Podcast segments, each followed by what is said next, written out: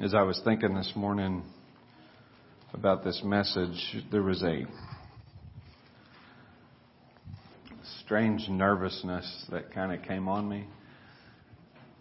I'm nervous anytime I preach, as I should be. I have a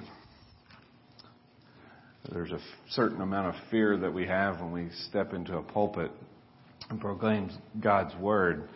But this was a, there was a different sort of nervousness, and I think the music team this morning, because the songs reminded me of one thing. I will preach Christ crucified. And if that's all I do, then that's enough. And that's what I was reminded of, and and um, it, it gave me a peace. The songs were fantastic, um, and it's amazing how well they fit with the message this morning. If you would turn to Galatians, the book of Galatians, we will start in chapter six. I'm very thankful to see we have a lot of visitors here today. We have some college students who have returned that we haven't seen in a while, so it's good to see that. And we have, I think, some visiting college students and some visiting families, and that such a blessing to have visitors. We're, we're glad you're here.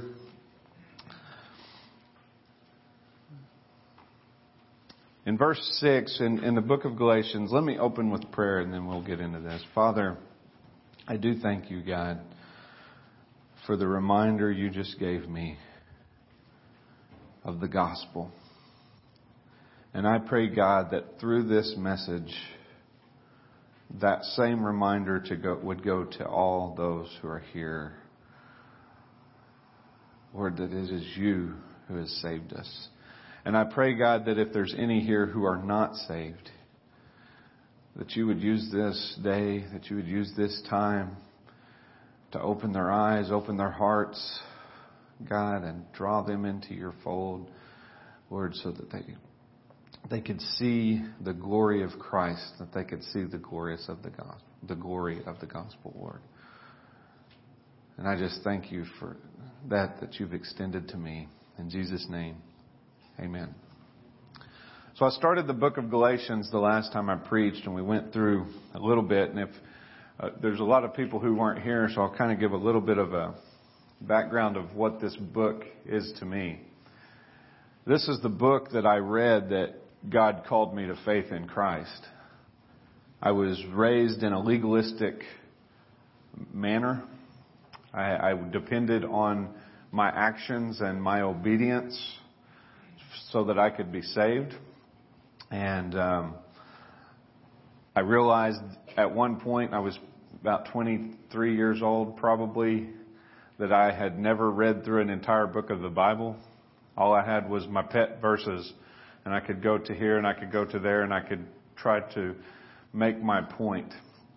And I realized I didn't know near as much as I thought I was when I was asked some questions that I couldn't answer. And so I read the book of Galatians. And when I got through this small book of Galatians, there was a realization there that I was wrong about a lot of things. God's Word is powerful. Um, when you start reading it, it has the ability to change your life. And so that's what the book of Galatians did for me. The first part of the book was, it's kind of a quick introduction. And remember, remember this book, Paul introduces it different than he does his other books. There's more of an urgency. He doesn't spend the time um, kind of praising them and building them up that he does in other books.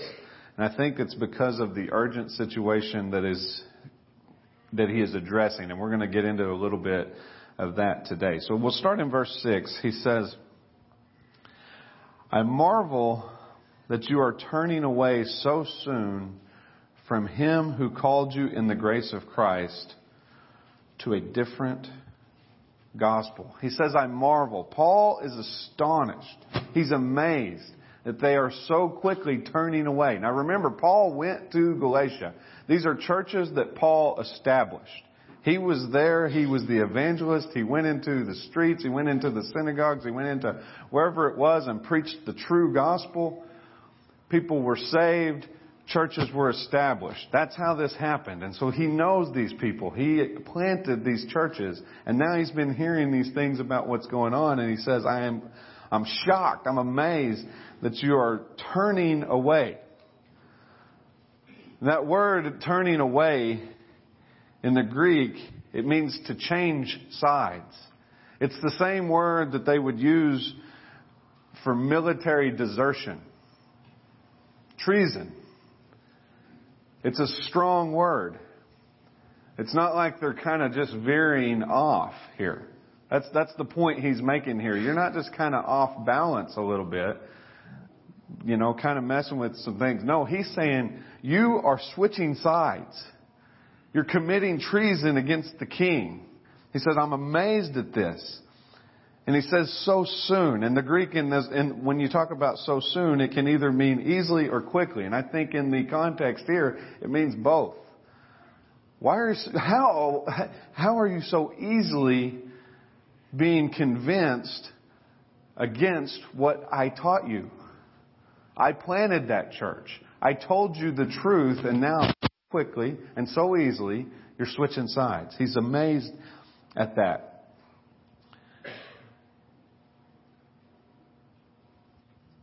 Now, uh, and he's amazed that they would so quickly desert this living God, the army of the living God, if you would use that term. And I thought about, you know, are there ever good reasons for treason? Treason against a country? Yeah. Yeah. Are there reasons, are there a good reason to commit treason against an earthly king? Sure. Sure, the king may be evil. There may be a time when we have to turn against our country because it becomes so corrupt and so evil. Would that be possible? Sure. Why? Because these are evil, these are sinners running this country, running other countries, running kingdoms at that time. But what shocks Paul, what makes this so amazing is they're turning away, away from the one who gave them life. And not only the one who gave them life in the beginning, but they're also turning away from the one who gave them new life, gave them true life. So there's no logical reason to do this. He's shocked. And then, and, and, and then look closely here. It says, turning away so soon from Him. Not what, not where, but who they're turning away from. They're turning away from God. And make no mistake, in this particular case, with true doctrine, turning away from the true gospel, turning away, and we'll get into exactly what he's talking about, but turning away from true doctrine is turning away from God himself. And that's what Paul is making very clear here. And that's why we will tell you, and you've heard it said here, and you'll hear us say it in Bible studies and prayer meetings, and you'll hear it over and over again. We do not forsake truth for unity. We don't do it. That's pleasing men rather than God. Truth is the substance for which we stand. Truth is the substance for which we are saved. So Paul is astonished that they're deserting God who called them, who called you. And that's what he says. He says, so soon from him who called you. Now, he's writing this to the churches of Galatia, but I fear and I wonder if there's some here who are in a similar situation to those churches in Galatia. There are lots of situations, lots of different belief systems out there that mirror the Galatians. They mirror the Judaizers. I was part of one. Okay? I understand this well, and there's others out there that are very similar. And, and, he's, and he's saying, so soon from him who called you. And if you are a Christian today, then that means God has called you. He has a purpose for you. You didn't come here by yourself. You didn't make it here on your own. God has called you to this. And, and notice this too. He says, who has called you? He wasn't like a shotgun blast making a call and then those, just certain ones would respond. Right? No, he says you specifically. If you are a Christian, he has called you, Dylan. He's called you, Boyd. Right? Just like when Jesus stood before the tomb, when Lazarus was dead, you, I don't know if you've heard this said, but he says, Lazarus come forth. Why did he say Lazarus? Because if he would have said come forth, everybody would have come out of the grave. Right? He specifically called Lazarus. It was not a shotgun blast, let's throw a net and see what we get. No, he had a specific purpose for each and every one of us. And the question is then, in this same verse, what did God call you to? It says, so, I marvel that you are turning away so soon from him who called you in the grace of Christ. Turn with me to Romans.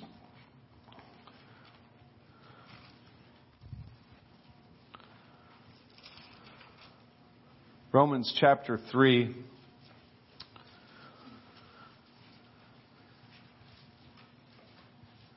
Look at verse 23. This is a verse that is quoted a lot.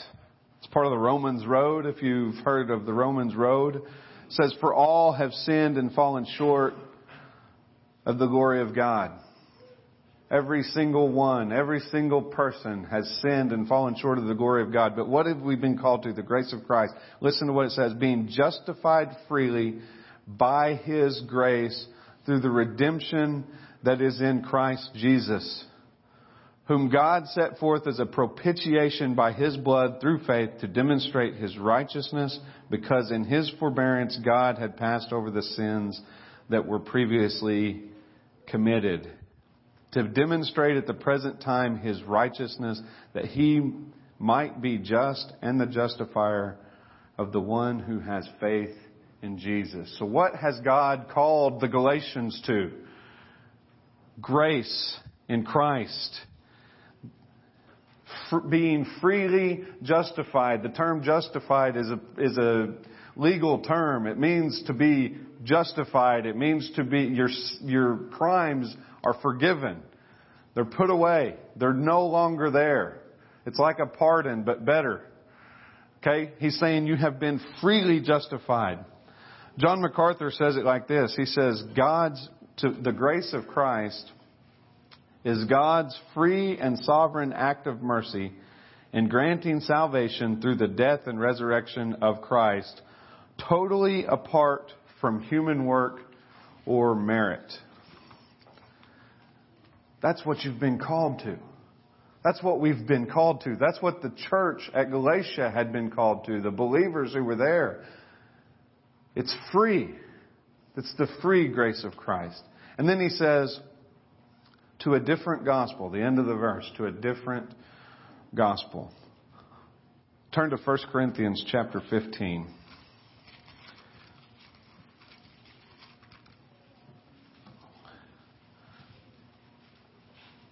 To understand a different gospel, we must understand the true gospel.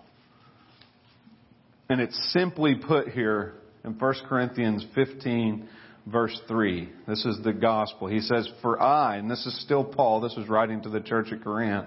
Says, For I delivered to you, first of all, that which I also received, that Christ died for our sins according to the Scriptures, and that he was buried, and that he rose again the third day according to the Scriptures. So simply put, the gospel is the death, the burial, the resurrection of Jesus Christ. He died in our place. Back in Romans, it was the propitiation. That's a big word. Big fancy word, propitiation. What does it mean? It means He took our place. It's like we, we call it the great exchange. It's when God looked down, and you remember when Christ was on the cross, and He cried out, My God, my God, why have you forsaken me? And that was the point. That was the point in time where the wrath of the Father was poured out on God the Son. He received the punishment. The, we cannot understand that. Here's why we can't understand that. If the full wrath of God was poured out on any one of us, it would absolutely annihilate us and destroy us. We could not take it. it. That's why it takes an eternity in hell for us to pay for our own sins. All of eternity it will take. Christ bore it all at once, in a moment, on the cross. And in exchange, this is the propitiation. In exchange, He gives you His righteousness. It's imputed to you. It is given. It is not something that you can earn. So when, Christ, when God looked down on Christ, when Jesus said, My God, my God, why have you forsaken me? God looks down on that cross. He had to look away. Why? Because the entire sin of the entire world, of everyone who would believe, was put on Christ and that's all God saw. Was sin. And then when that righteousness is imputed to you, and God looks down, that's why I love that last song that Boyd sang. You are redeemed. No matter what you feel, you're redeemed. When God looks down on you now, all he sees is the righteousness of Christ. If you've put your faith in Christ, you're covered. It's atonement. He doesn't see you anymore for who you are. He sees who Christ covering you. That is good news. That is incredible. That means you cannot fail.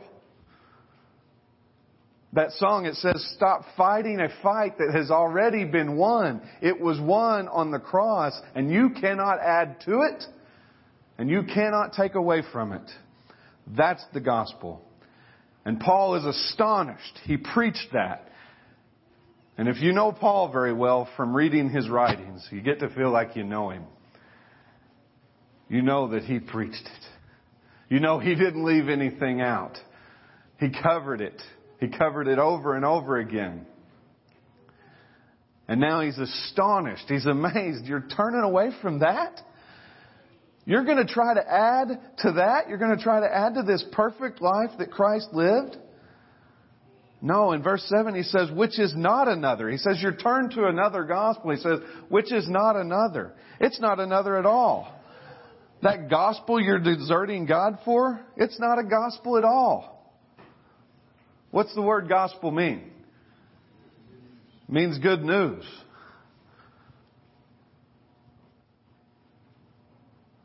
So these so-called gospels that Paul is talking about here, they're not good news at all. Why not? Because if you follow them, we're going to see it just in just a minute. If you follow them,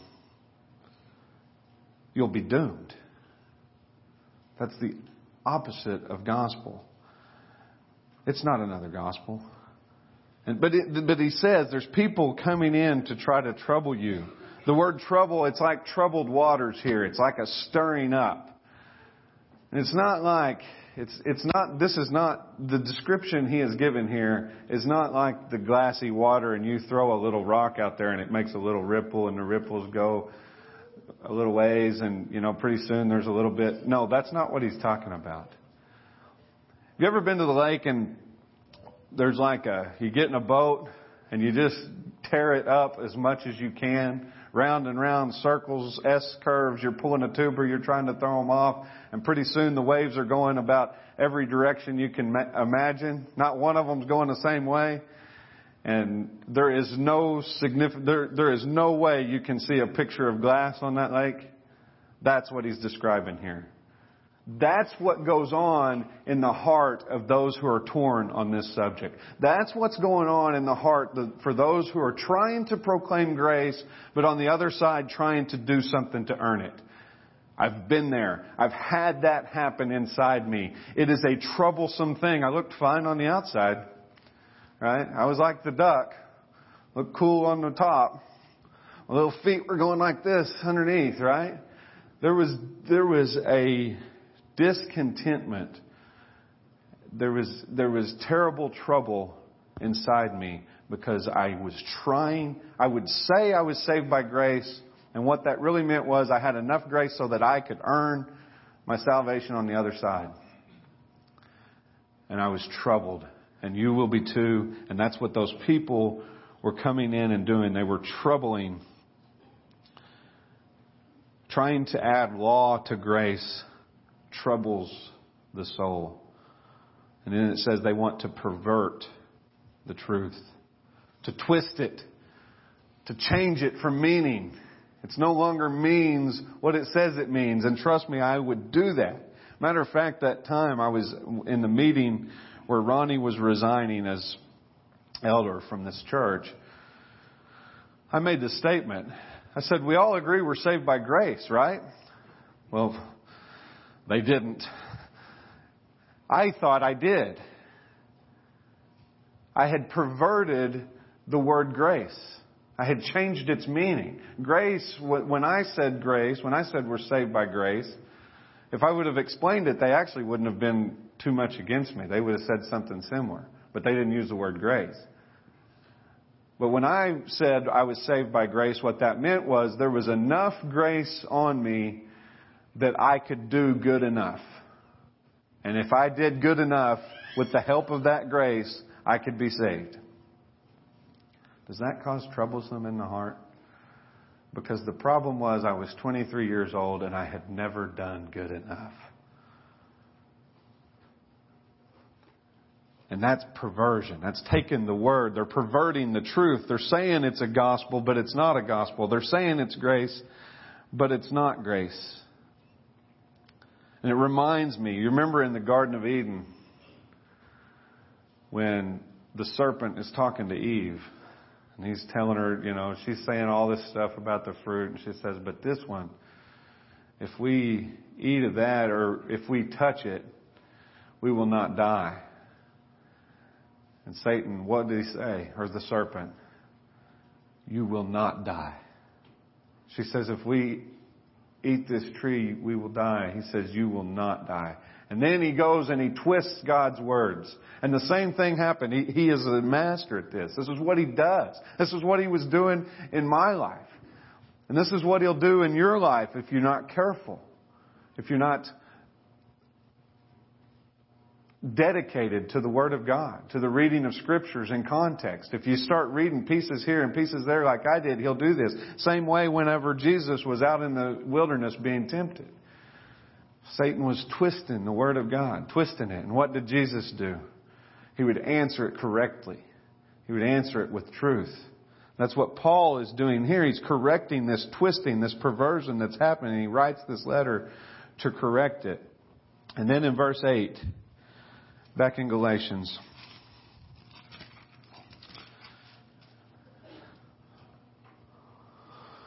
Galatians chapter 1 verse 8 is a statement.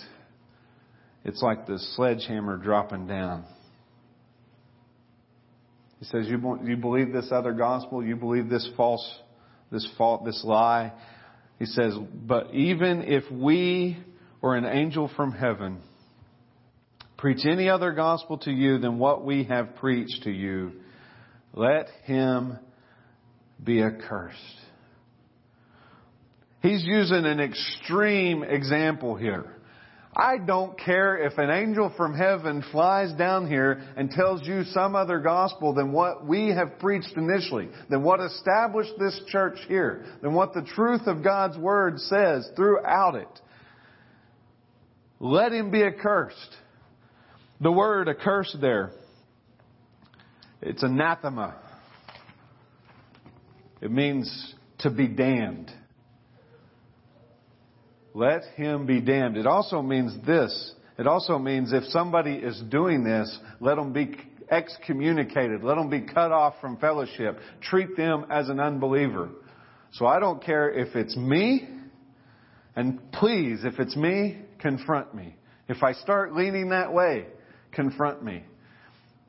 If I go and twist completely, confront me, please.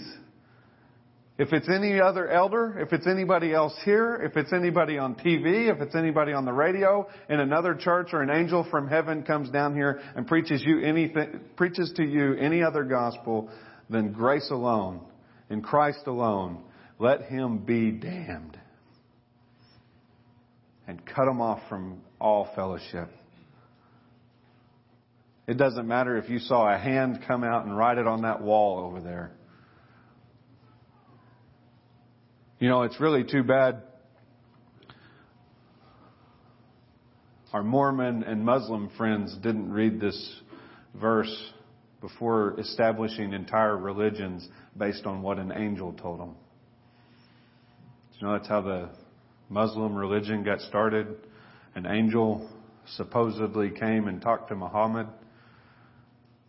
And Paul would tell that angel, be damned. Same with the one that spoke to Joseph Smith. You are anathema. Get out. And then he repeats it again in verse 9.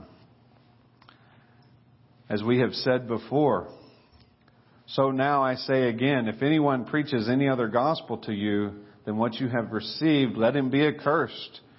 And notice there it says, as we have said before, this is not the first time the church at Galatia has heard these words. This is not the first time he has addressed this problem. As we have said before. And it also shows you that Paul is not the only one who has preached this to them. As we, we, the, the people who are preaching the truth, have said before. Do not listen to these false doctrines. What do these false doctrines sound like today? We'll talk more later as we go on into the book of Galatia what they sounded like in that time. It was all about the law, the law of Moses. Today, you'll find those exact same people, those exact same ideas about we have to keep the law, we have to keep the feast, we have to keep the Sabbath, we have to keep the, it goes on and on. But today, uh, in, in, especially around here, we hear it, it sounds a lot different. Not a lot different. It, if you really examine it, it's about the same. But if you really heard the true logic of what the people say, would be something like this. I've got really good news for you. People have gospel meetings, right? I've got good news for you. You can make it to heaven. All right. That's good news. I want to go to heaven. Everybody wants to go to heaven. Right? So here's the good news. You can make it there. You don't have to spend eternity in hell. Okay. All you got to do is keep this list of commandments. All right. Lay them on me. Right? What, what are they? I can do it. It's kind of like when the rich young ruler came to Christ. He says, What must I do to inherit eternal life? And he gives him the list. And it's basically the last, or the, about six through nine, I think, commandments. It's all the external stuff. It's all the stuff that you can see. You shouldn't lie. You shouldn't steal. Right? should honor your mother and father. And he says, all of this I have done from my youth. And then Jesus actually brings forth the tenth one which actually ties back to the first four. He says, You lack one thing, sell everything you own and go serve God. That's paraphrased, not a direct quote. Sell it all. Give your life completely to Christ. Give your life completely to God. That's the first four commandments. Love the Lord your God with all your heart, soul, strength, and mind. But that's not the commandments that they give you. You say, lay them on me. And they give you more of the, like the list that they, that he gave the rich young ruler to start with. And it may be something like, well, you have to be baptized. Now, let me make something clear before I go any farther. When I say these things are not necessary for salvation, that does not mean I don't think they're necessary. They're absolutely necessary. The obedience of Christ is 100% necessary. When I say works aren't necessary for salvation, if that's what you're looking for, then you're not saved. If you're looking for a salvation that you can go ahead and sin, or if you're looking for a salvation that you don't have to go do things for Jesus, then you're not saved. Okay? If that's what you're wanting. Because works are going to come out of that salvation. Obedience is going to come out of that salvation. The difference is you're going to want to do it. You're going to be pleased to do it. You're going to yearn to do it.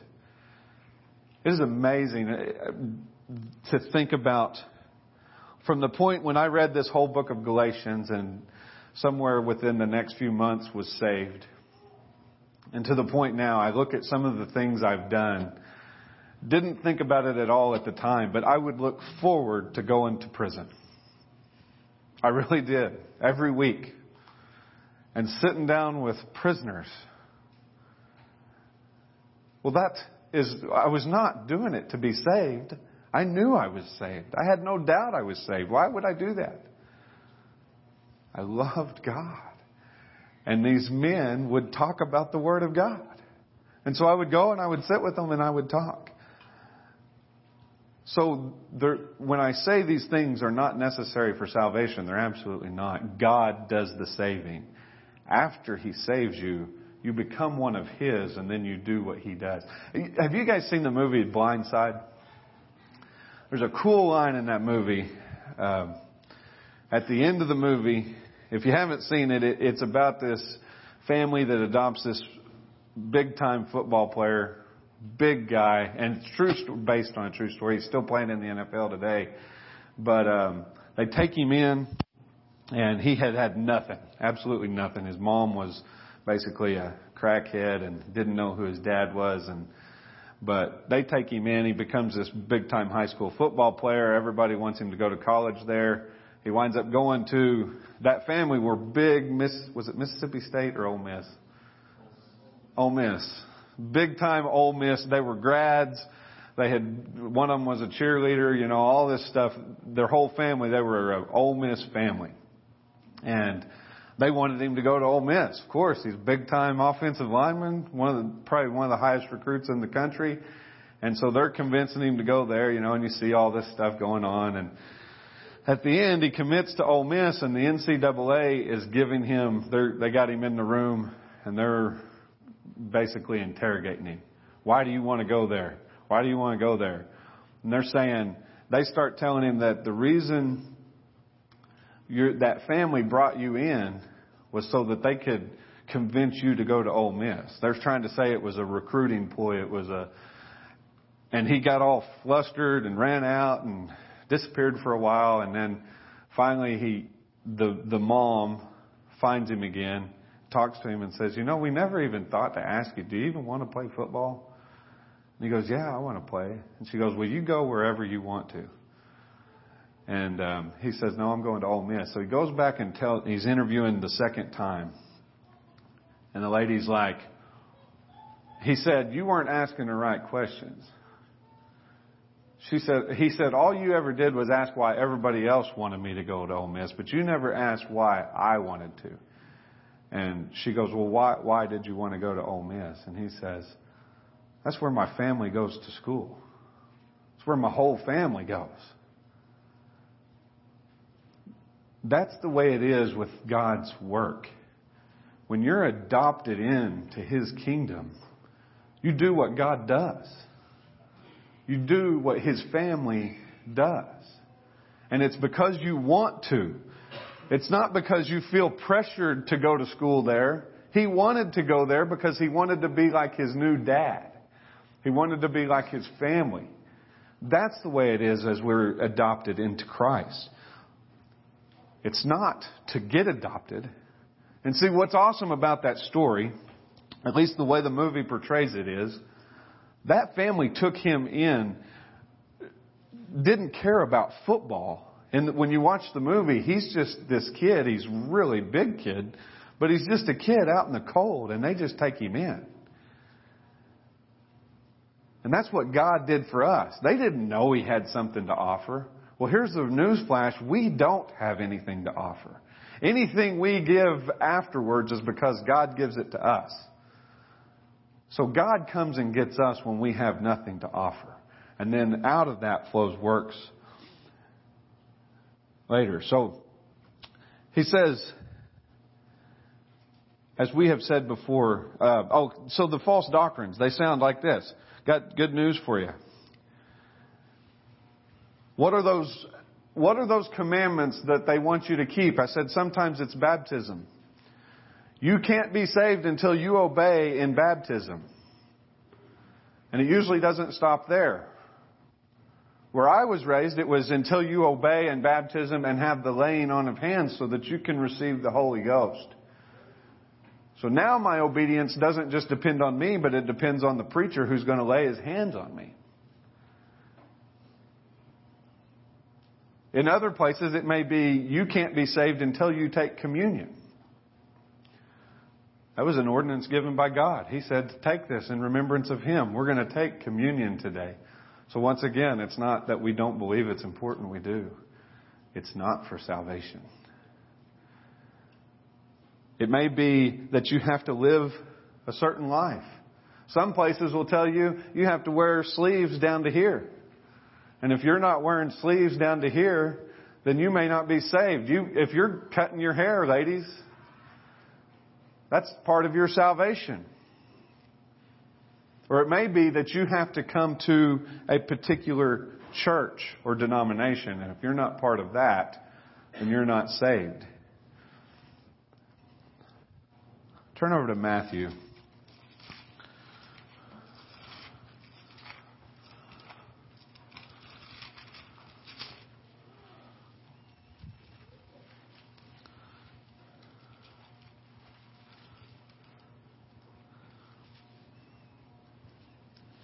Look at Matthew chapter 7, verse 21.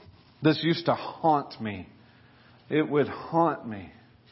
That troubled waters, when I would read this, the water would be troubled. It was the double scarab cutting up the water. Matthew 21, Not everyone who says to me, Lord, Lord, shall enter the kingdom of heaven, but he who does the will of my Father in heaven. And listen to 22. Many will say to me in that day, Lord, Lord, have we not prophesied in your name, cast out demons in your name, and done many wonders in your name? And he says, And then I will declare to them, I never knew you. Depart from me, you who practice lawlessness. I would read that and I would think, that could be me.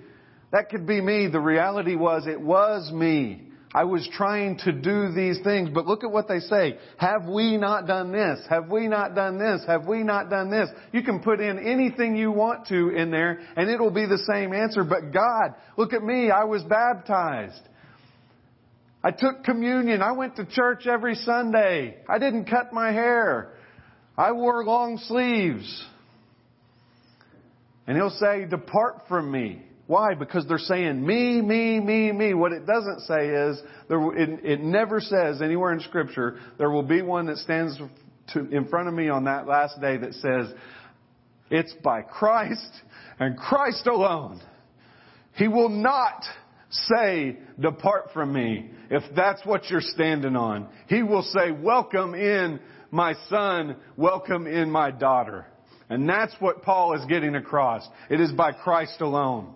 If you're depending on your prayer, if you're depending on your baptism, if you're depending on your mom and dad's took you to church, Sunday school teacher, whatever it is that you're putting your faith in, if it's not Christ alone, you will be damned.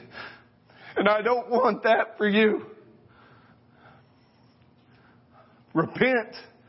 Repent and put your faith in Christ. That's what he